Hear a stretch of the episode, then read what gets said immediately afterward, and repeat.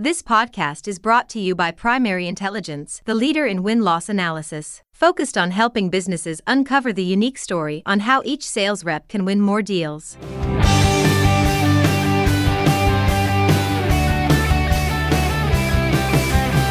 Hey everyone, and thanks for joining me on another rousing edition of Sales Intelligence Weekly, brought to you by Primary Intelligence. I'm Ryan Queller. This episode is an episode I've been looking forward to for a long time. We're going to be talking about something that every human being wants, every human being needs. It's a personal connection. But there's a problem. We're in sales, and there's this buyer uh, journey shift that's happening to this digital experience, right? So we we, we have a dichotomy here between the shift to digital experience and the need for increased personal connection.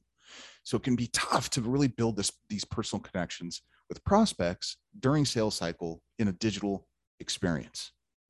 Yes, sales reps must lean into the data and analytics to understand how to win more, but layering in a personable approach to sales is crucial to building customer relationships. So how do we do this?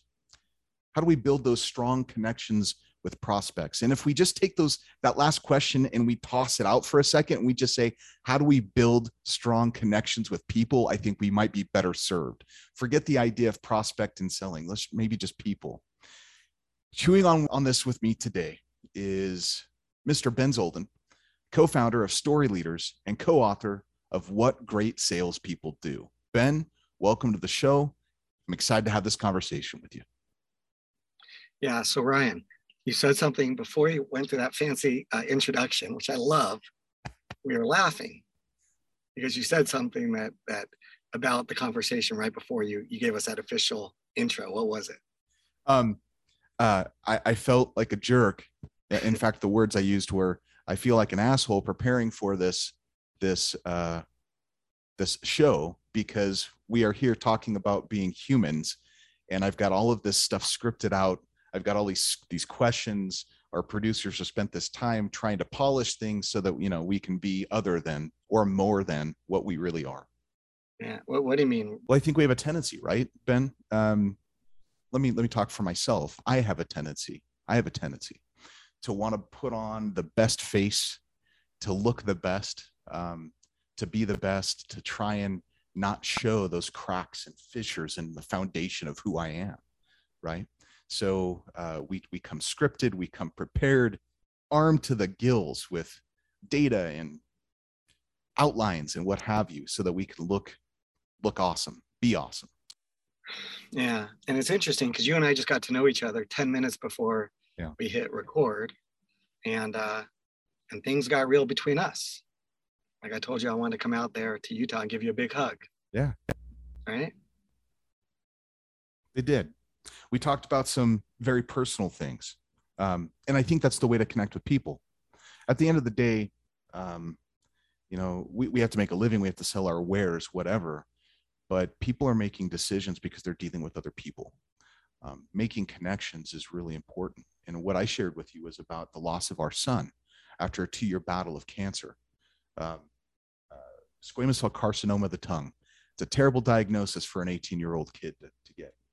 Uh, worst, one of the worst days of our lives. Uh, so you mentioned also, you said, Ryan, before you get into your hook, I'm going to bring you right back. You promised to bring us right back to where we were prior to getting into the hook, and here we are. Yeah. Well, and, and it reminds me, it's like um, we're so enamored with, you know, all these things they told us to do, like control the sales cycle, control the conversation. We're selling. Um, I, the beautiful man I know, Barry Sauerwein, he, he actually ran a, a large sales organization at Tableau. And I remember when he brought me in to work with his, with his company for, I don't know, the better part of four or five years, he stood in front of his entire sales organization and said this, guys, I do not care if we're going, like when we go out there and we meet with people, I don't care if we're selling anything. It's not about that. What if all we did was went out there and just made connections with people? Like, think about that. Would that change? And would that change everything? Would it change? And it's such a frightening thing because we're so, we're so like addicted to this idea of like controlling and what kind of interactions work when we're trying to control things, right? Mm. And and I could tell you, like, these things are scary. Like, to listen to you share what you shared with me within minutes when we were talking about our families and as you and I were getting to know each other, our kids, and uh, I'm sure people are scared to to just be with you when you bring it up. And am, am, am I wrong? No, uh, people oftentimes don't know how to react, and they get fidgety and they get sweaty and they they say things and they they can't stop talking. And yeah, so absolutely. Yeah. So what would it be like then to just be human? Mm-hmm. I think it's misunderstood. Like in our, in, in the thing that we do, the vocation that we chose to like focus on and try to understand, we all have our different definition of what it means, but we all always fundamentally talked about this career of ours. Like, what could this career be? That's what I think about. Like, what could it, what could it be if we just closed our eyes and made it anything we wanted? We were like, we had this blank canvas and we created this, this thing we want, right? Well, it starts with this unique blend of art and science. We've always talked about it, right? Of art and science, the science, which, which I believe is wildly misunderstood, is the process, you know, the product knowledge, the information, you know, the things we need to do, the transactions, how we get a deal from A to B to C, you know, the ones and zeros. It's the I Q. That's the, that's the science on this side. And we've always known that, right? Yeah. The art, what's the art? Well, the art is what drives us inside, our expression, who we are, our interpersonal relationships, how you and I interact with one another, our, not our, just our interpersonal relationships, but the intrapersonal, how I relate to myself. What's my purpose? What's my calling? Am I on a mission? How do I relate to myself? And it's not the I Q, it's maybe our E Q. And these are butchered, overused, almost hollowed words. Oh yeah, oh yeah. You know, it's like we talk about empathy and mindful, all these fancy words. I'm from L A, like, so we talk a lot about this stuff over here. Mindful breathing. Yeah, we, we mindful breathing, yeah. Um, we talk about this stuff, but what do we, what do we, What do we pledge our allegiance to? Where's our reverence? It's all this stuff. It's this stuff we've known forever. We got really good at this. And I'm just wondering, and something you said before we got on with one another, like, are we really humanizing this experience? Because if we are, then we got to understand what the human struggle is all about. If we understand what the human struggle is all about, maybe we can relate to each other in a way that's different than we're relating to each other now. Whether it's this world of, um, I mean, because if it hasn't been automated, I mean, you know, if any of this stuff on the science side hasn't been automated yet, in the next five years, it will be. It will. It's on its way. So then what are we left to do? What are we left to do? And and how how are we doing over here? How are we doing with one another? How are we doing with our neighbors? How are we doing with strangers? How are we doing with people that we're calling on to sell to? Mm.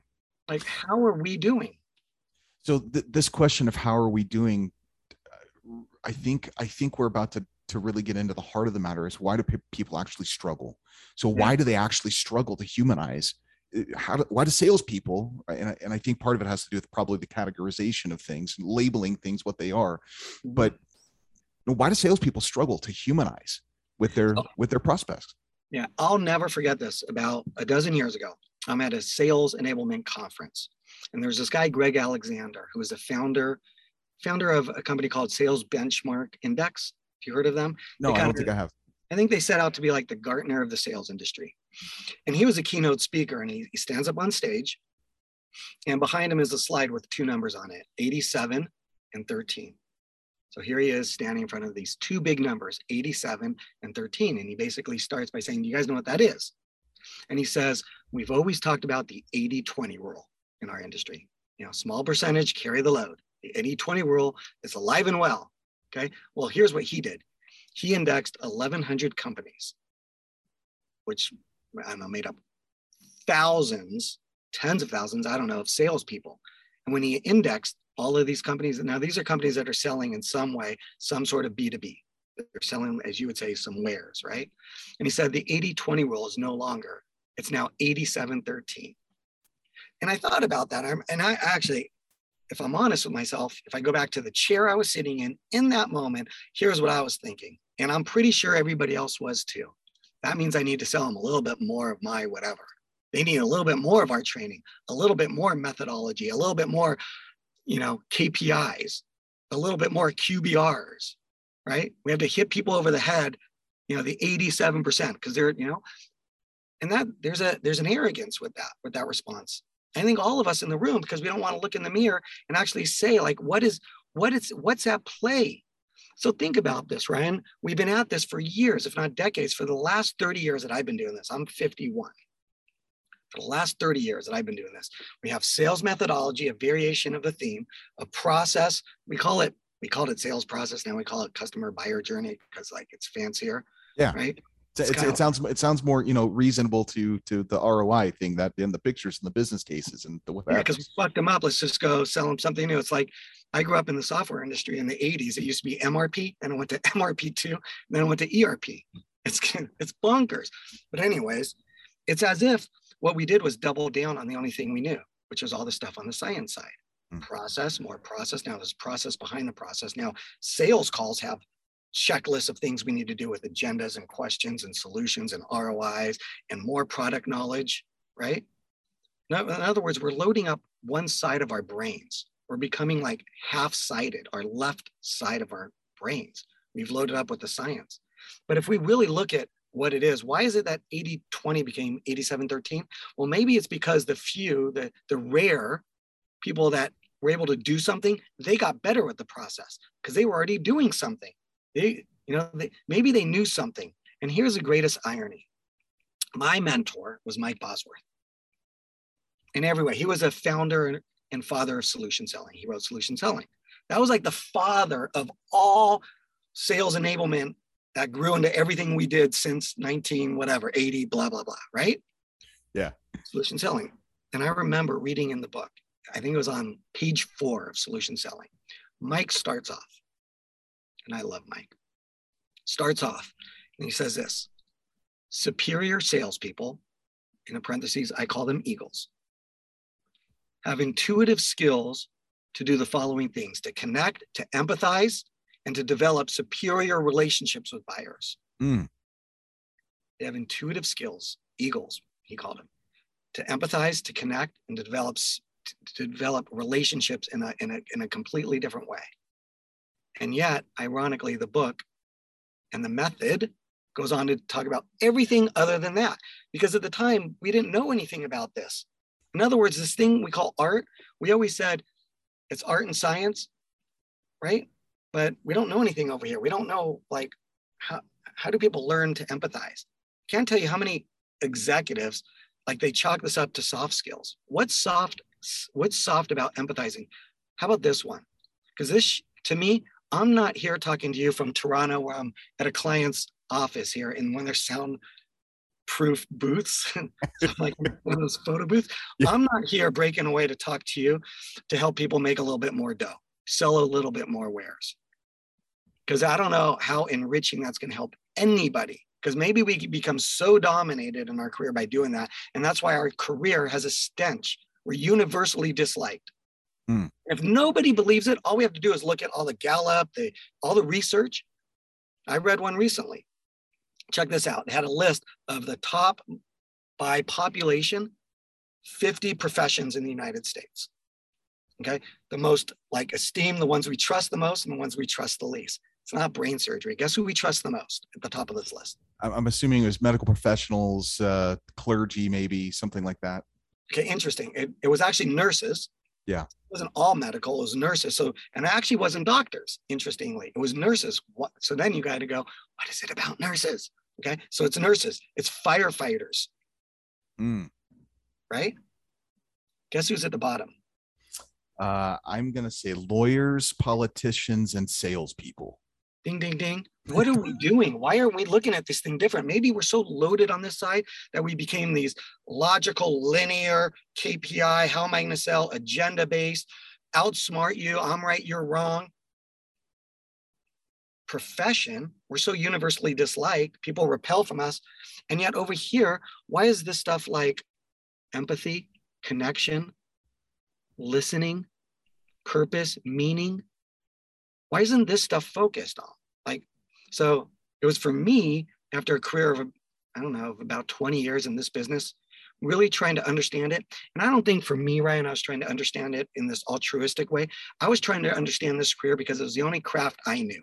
Mm. Like I studied poli-sci in college. There was nothing waiting for me. So I got into sales to make some dough. Started a family young, wanted to live in it, have my house, drive a car, keep up with the Joneses, send my kids to private school, pay my bills, going, going, going, going, going, going, going, going, going, getting by, going by, getting by, and getting to a point where like, what's what's this all about? Mm. Do I really have relationships? Do I really have community? Am I really fulfilled? And yet the one thing we know is that the thing that gives us meaning and purpose is community and connection. Mm. The one thing that this side, the art side, fosters. This is a pathway for disconnection. Yeah, this is all we focused on. But what I realize is this is not the enemy. What we've done a poor job is we've, we've shoved aside this stuff. All the stuff that makes us human, all the stuff, meaning, purpose, com- connection, empathy. And I was like, about a dozen years ago, I want a dose of that. I saw people out there, Ryan, that were operating at a different level.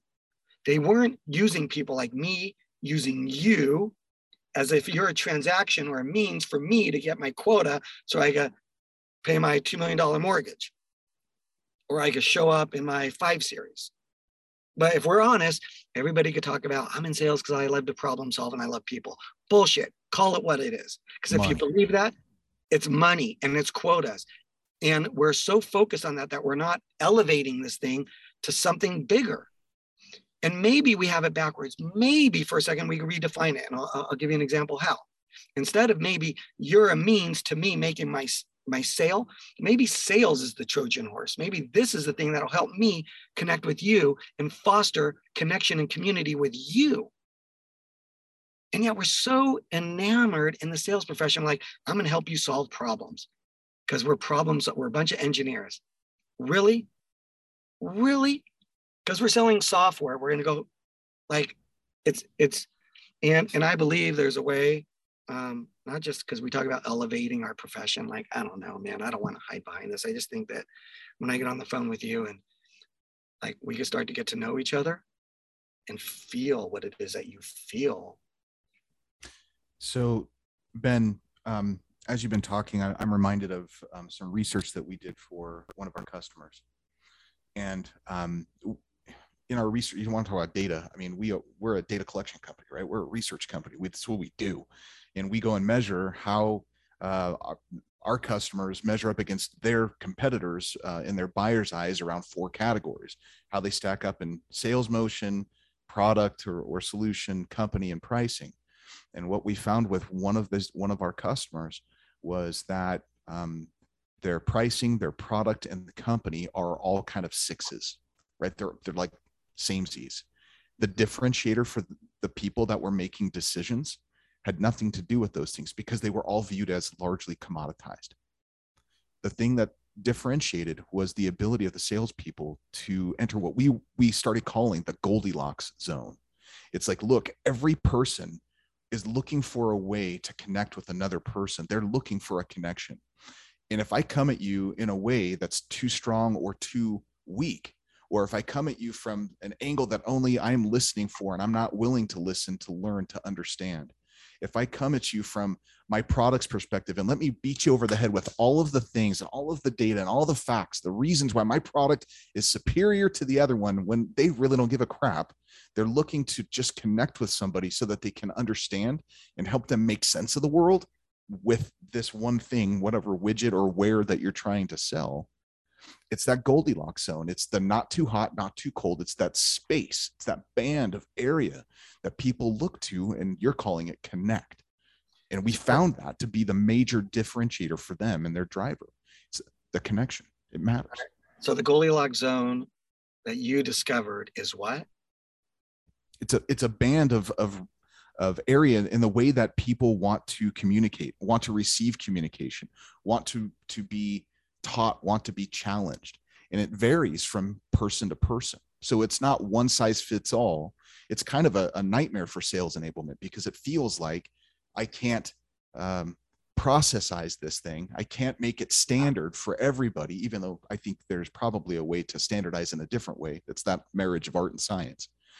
But um, that, that's what it is. It's how people want to be communicated with, how people want to be challenged, how people want to be, you know, whatever, you know, fill in the blank.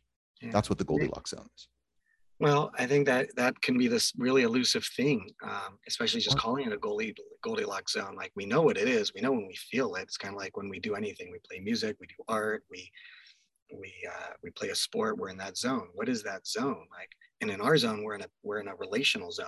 And we talk about rapport. We've always talked about it. Like, rapport is, I would look at your you know books behind you and say, "Oh, you read that? Oh, you're a golfer, Ryan. Cool." Like, yeah, what do you shoot? Or, oh, is that a fish behind you? Like, rapport is a step in the process. Again, it's a transaction. Yeah.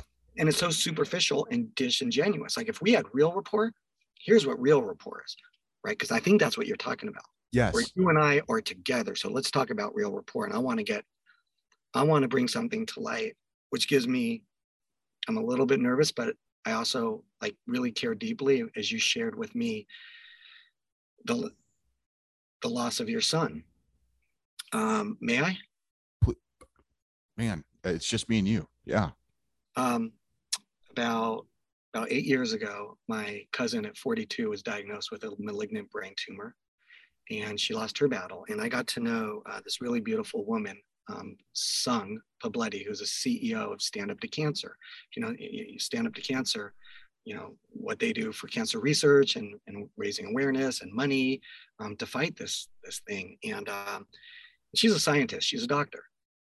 And her job is to go get people to part with all their money to be able to fund a lot of research, groundbreaking stuff. And as a scientist, she would go in there with her pitch deck and with her statistics and all her information. And, uh, and I remember she was showing me how she would go and, and, and talk about her, Her, her mission. And it was so sciencey and numbers based and statistics. And I got to know her because she was helping my family out, and I wanted to help her in return. She was helping my my cousin find the right clinical trials and you know, you know shepherd her through this this her battle. And I wanted to help stand up, so I I I brought my work my workshop to her.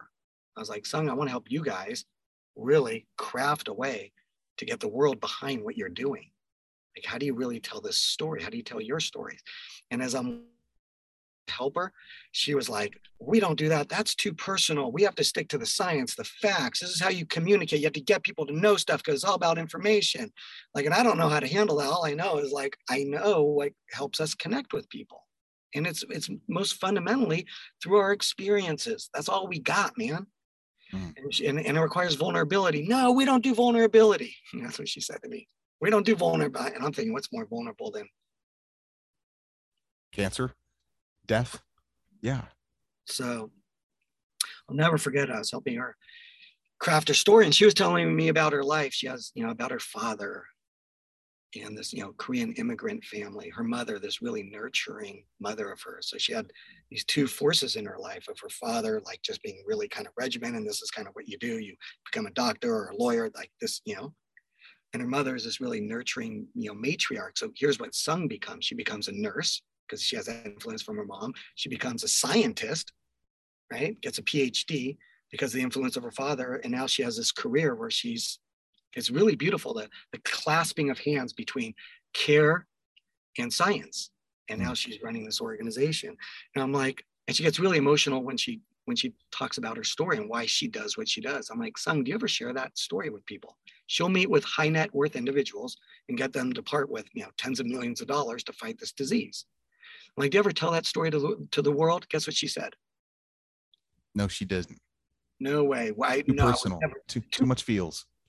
There you go, brother, right? I'm like, "Isn't that what makes you like go? Isn't that your engine? Like this furnace?" She's like, "Yeah." Then you're you're suppressing the very thing that fuels you. Now other people, you're suppressing it for other people."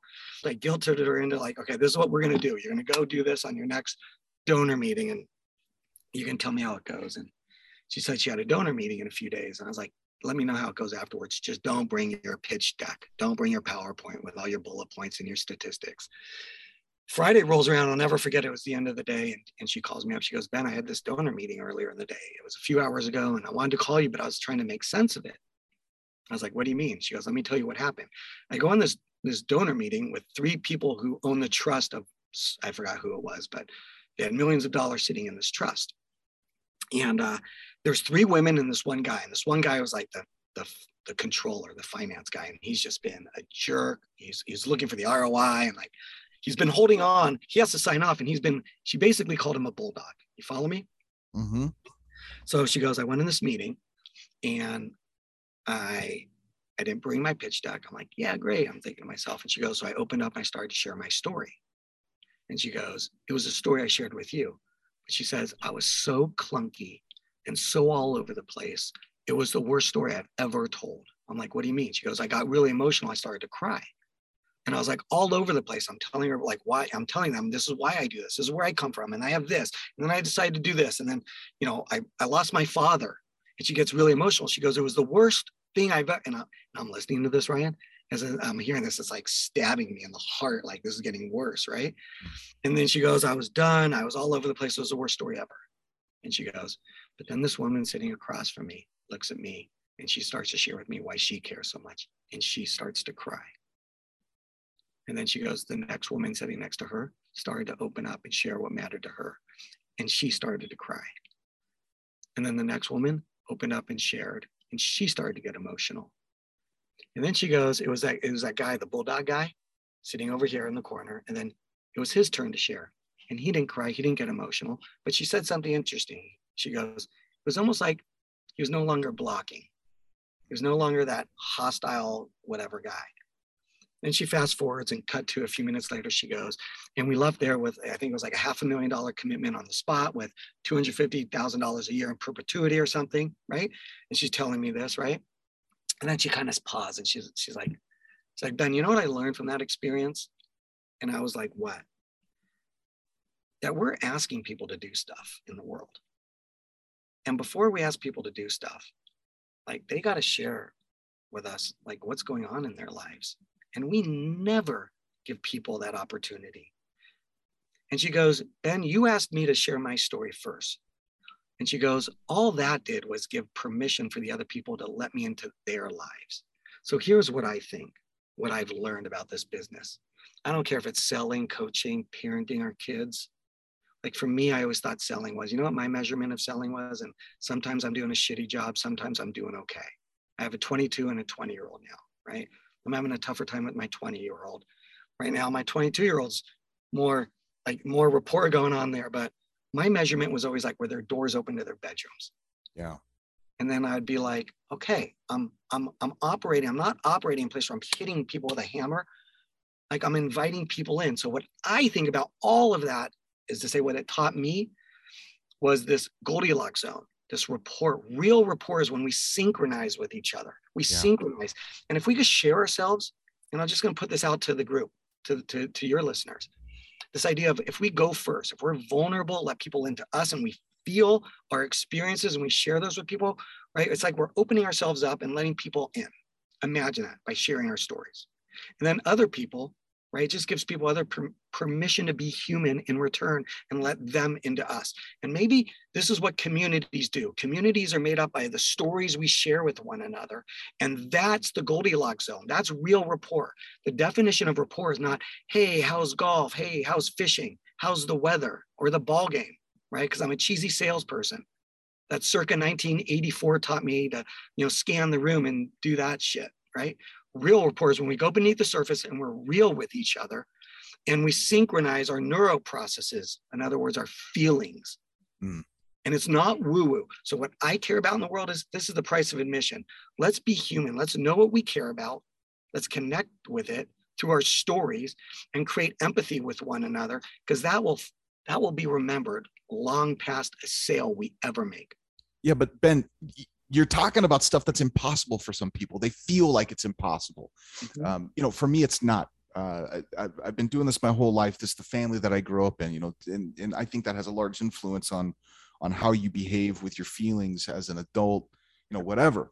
But long and the short of the whole thing is for those people that this does not come natural to, because what you're talking about is so it's so hard. It's scary. It's difficult. How do they do this? How do you do that? So I mean, my fantasy is to open up a taco truck. Anybody who knows me, that's my dream. One day I want to quit what I do. I do this not because I'm good at it. It's it's an obligation. I'm not going to not do this. And the reason I, sh- I share that with you in the, in the in the most real sense is nine out of ten days I wake up and like, I'm not that good at this. This is not my zone, Ryan. So I hope my mom's not listening, but I don't come from this. I come from that left brain process, systems, agendas, questions, solutions, R O I, put the pains in a spreadsheet and have the solutions in the other, you know, cell, and you do the math and you have an R O I and you say, Ryan, you're an idiot if you don't buy from me. And here's a, you know, the sequence of events, and we're going to project manage this. I don't come from vulnerability. Like, I don't come from taking off my mask, Ryan. Every single day, it's fucking scary. It's scary to sit there with you and, and listen to your human struggle, because I have to feel what you feel. But what I what I know and what I've learned is I, these things are learnable. By extension, they're they're teachable. And I feel what I've learned in this business, it's not as much that we have to learn this as we have to unlearn. We have to unlearn this bullshit. Okay, okay. Go go here. This is hot. I'm feeling the energy here. What do you mean we have to unlearn? What what do you have to unlearn? Okay, I'll give you a quick story. I'm doing my work at a company I mentioned earlier called Tableau. They help companies see and understand data by visualizing, you know, a bunch of spreadsheets. Pretty cool product, right? They're kind of like this golden child of the software industry. Yeah. And I, I rolled my workshops out and, and to hundreds of people, if not thousands, just over the course of multiple years. Everybody in their, all their salespeople went through the workshop, and it was all about helping them tell their stories, right? And it wasn't just like tell the company story, but tell your story when you meet somebody. And it required people to get vulnerable and dig deep, why it really matters to them, what from their lives. And I'll never forget this. I had this guy, his name's Dana. He was a sales engineer about my age. He was in his forties, mid forties. And Dana pulls me aside in this workshop, Ryan. He goes, Ben, I need to talk to you. I'm like, okay. He goes, I know why I do what I do, but I'm not going to share it. I'm like, okay, why do you do what you do? And he goes, he goes, I have a, uh, I have a ten year old son. And, and the minute he said that, his eyes welled up, and he goes, my son has a, you know, pretty uh, big uh, learning disability. He learns differently. He has dyslexia. And, um, and it was really interesting when he said that. He started to get emotional, but then he, it was kind of this weird thing. He started to say that, you know, I'm this engineer and this math guy. And because my, my son's wired differently, he's so different, as if he had this dissonance, like relate to his son, right? And he said something interesting. He goes, I'm this math guy, so I can't relate. My son doesn't relate to me. He goes, um, an interesting thing at Tableau is on our final interviews to get our jobs here, we have to demo the software back to like a panel of people to get the final job, right? So he goes, the night before his final interview, downloads the demo software, and he takes, just fortuitously, takes his son's fourth grade math homework, imports those math problems into the Tableau software. The Tableau software visualizes it into like colors and heat graphs and circles. And he looks at me, he goes, Ben, that night when I was preparing for my final interview, I was able to do, my, my son was able to do his math homework with me. Mm. And now he has a tear coming down, just like a single tear, right? And he literally says this. It wasn't as if it was about the math. It was as if like the software helped me connect with, connect. And he goes like this. He goes, if the software can do that, every single person, like three hundred thirty million people in the United States, should all have Tableau on their desktop. I'm a believer. That's what he shares. I look at him, I'm like, Dana, kind of like Sung, right? From Stand Up to Cancer. Have you ever told that story to anybody? Guess what he says? No. No, I would never. I don't, you know? So we explored it together. I just want you to cut to three months later, he's in front of the Tableau, thousands of sales, like a couple thousand pe- people at their national sales kickoff. He's up there telling his story in tears, why he cares so much. And then everybody starts to share their, their whys. Their, we all talk about the why, the why. We get our whys from our stories. Now you ask the question, like, is this learnable? Is it teachable? And I said, maybe we have to unlearn. And here's what I mean. What that was about, the reason I share that story about Dana, that was about him learning how to take off his mask and unlearn the bullshit that says he cannot be who he is and be vulnerable. Mm. He could be all in, not all in with Tableau. He was all in with himself. And I think one of the things we have to unlearn is that vulnerability is a weakness. We have to unlearn this idea of shame, that we don't let people into our lives. We have to unlearn this division between personal and professional. Like, who came up with that model? Okay, so Ryan, let's just break this thing down. Let's talk about the Goldilocks zone here, okay? So what if we unlearn this? Vulnerability is a weakness. Unlearn that. Let's unlearn this division between personal and professional. Unlearn that. Let's, let's unlearn that we live with shame. Because here's the thing, if we really go back to the beginning, that what we do is a blend of art and science, and we really look at art, art is the expression of who we are. Art is the expression of our emotions and our inner worlds. And maybe to operate as artists, right? The world has shoved all this other stuff down our throats that we, they knock the artists out of us. I believe we become more creative. I become, I believe we become more all in with one another when we learn the expression of our own stories. I do not care if we learn how to tell stories because it's a better way to pitch a product. That misses the point. We tell stories because that's what people do. We've been doing it for thousands of years. It's hardwired into our D N A.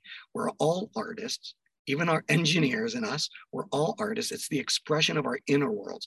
Let's stop operating in our outer worlds. And when we do that, we're in community with one another. And I can't think of a better antidote to the division, the isolationism, the depression, the, right? And let me ask you this. Can I ask you this? Please. You going through, and I I said something that I'd like to retract. When you talked about your son, I said that must that must have been what you you've gone through. And you correctly said we're going through. Yeah. How do you go through experiences? Like you said, you can I you, you said you're part of a, a club you never wanted to sign up for, right? Yeah, yeah. Can I ask you what you meant? Yeah. So um, going through um, dealing with Uh, grief specifically, right? There's a name to this thing. It's called grief. It's this, um, it, I would put that on the list of uh, the things that you just listed out, shame, uh, those types of things, right? Grief is is part of that list. It's uh, one of those things that nobody wants to deal with, and it, it's seen as a weakness and, uh, you, you know, all of these things. Not true. Um, dealing with, confronting, and really it all ties together exactly with what you're talking about. Really, it's about dealing with and confronting yourself. It has nothing to do with anybody else. Um, I also mentioned that uh, when we were talking that I would never give up. I would never trade the experiences that, that my wife and I, that my children, that myself, that we have gained together, um, confronting the realities of our life. I would never trade that. I would never ask for it. I would never go seek that. Hey, yeah, I want to go through that pain. No, but I would never trade what it's given us. Okay. So how do we go through that? Um, I think we go through it via experience.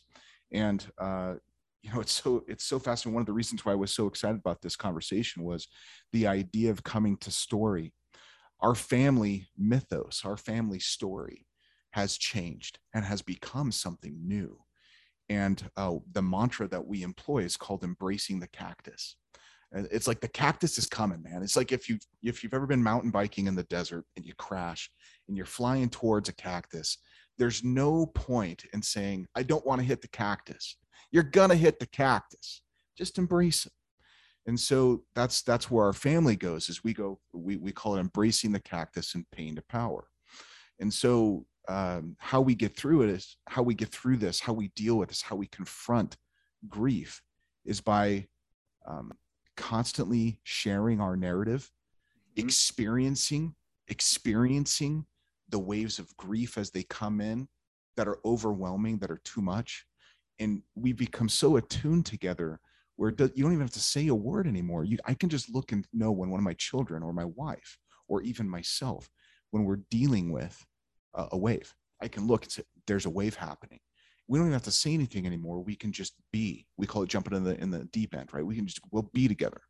So that's how we deal with, with these things. It's through narrative. It's through story. It's through sharing. It's through experience. That's how we, we become, you know? Yeah. Yeah. I mean, it just seems weird.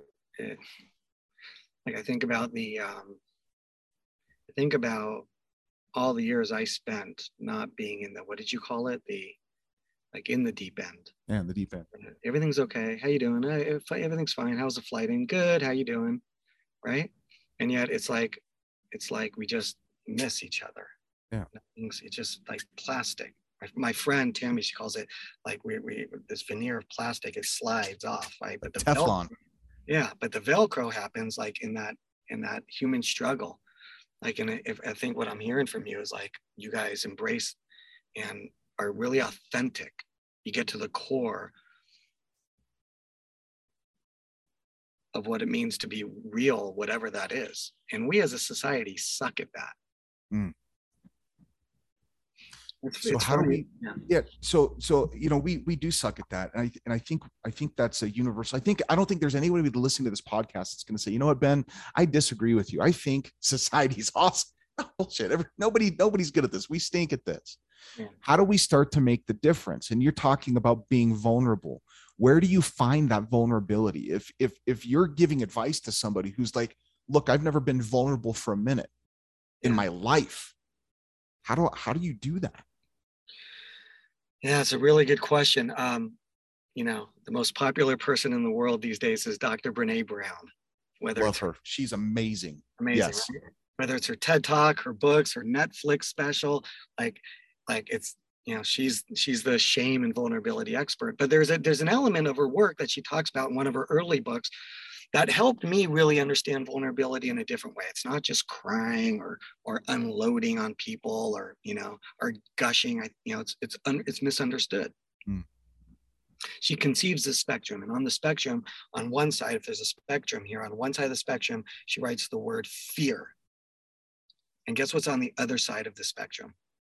Um, maybe love. Okay, I, I'm with you, but the word she uses is courage. So there's courage. Fear and courage. Yeah. And she talks about what is it that underpins and gives fuel to to to fear. What is it? And and, and it's shame. She mm. calls herself a shame researcher. It's shame, and shame is this feeling of I'm not handsome enough, rich enough, smart enough. I mean, look at me right now. Like the angles are there circles here. I have this. You know, like there's grays now. Do I look like I did ten years ago? I put on, you know. Are you going to judge me? What are you going to think of me? Shame. Well, shame is what gives fuel to fear. So then we live in this. We live in fear and we lock ourselves up. And what she talks about is what it is that gives fuel to courage, and it's vulnerability. It's this, it's the ability to take a risk, this expose ourselves. It's to do something with no guarantees. Right. And I and I thought about this because I, you know, part of my engineering brain years ago is I'm trying to understand this and understand storytelling and what it really means to live the kind of life that I want to live. Right. Is what would it mean to live vulnerably, vulnerably if it's about taking risks and exposing ourselves? And I thought, what in the world has ever happened that's been great that hasn't been vulnerable? Uh, starting a company, you know, going first, sending a person to the moon. Thing, uh, making cold calls, because we all get locked up. What am I going to say? What am I going to do? Right? Living vulnerably. And she recites Teddy Roosevelt's Man in the Arena speech. Yeah. You know, it's it's not about the critic. It's not the critic who counts, Ryan. It's about the man in the arena. It's about the the, the person who's in the arena getting his his and her face marred with blood, sweat, and dust, who's airing over and over again, who's getting knocked down over again. It's about that person. It's about the, the man in the arena. It's not about the, the critic. The critic doesn't count. That's the peanut gallery. And that was Teddy Roosevelt's Man in the Arena speech from one hundred years ago, or more than one hundred years ago. And, and she culminates as she recites his speech with, it's about being all in, living all in. What does it mean to be all in? Well, to be all in is living vulnerably. Okay. No guarantees. Yeah. So I'm starting to pick up what you're laying down here. Part of it has to do with the reframing, uh, refocusing and reframing from fear to courage, mm-hmm. um, understanding what fuels each, right? Uh, fear is fueled by that shame, uh, doubt, guilt, those types of things. Where courage, what I'm hearing you say is vulnerability is the fuel for courage. And, um, I think maybe part of that reframing, as I'm thinking through with, as you're talking, I'm starting to think about the times when I had you know, even moments of courage in my life, moments, just moments of courage. And often, by the way, I think it's fleeting moments. I don't think you have to be courageous twenty-four seven. I think it's moments of courage.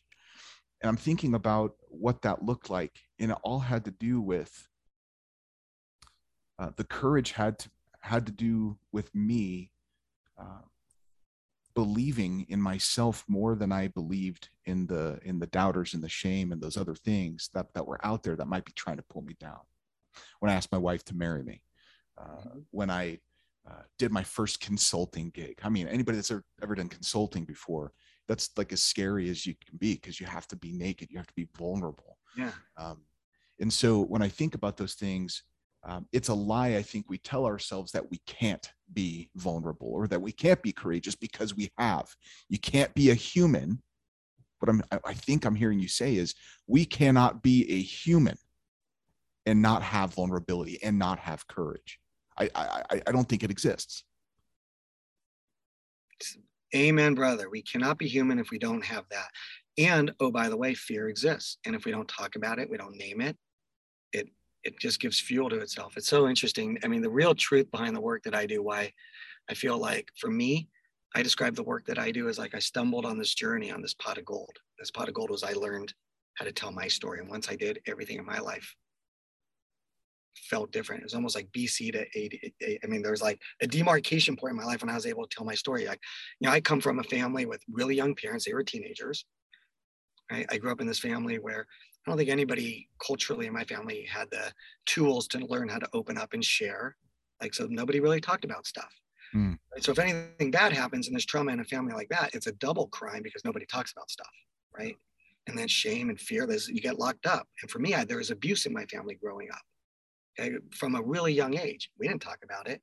Mm. And I'll never forget it. It's about twelve years ago. And I'm actually, it's serendipitously at the time I'm researching storytelling. I still hadn't, like I was researching storytelling, but, but I hadn't told my own story yet to the world.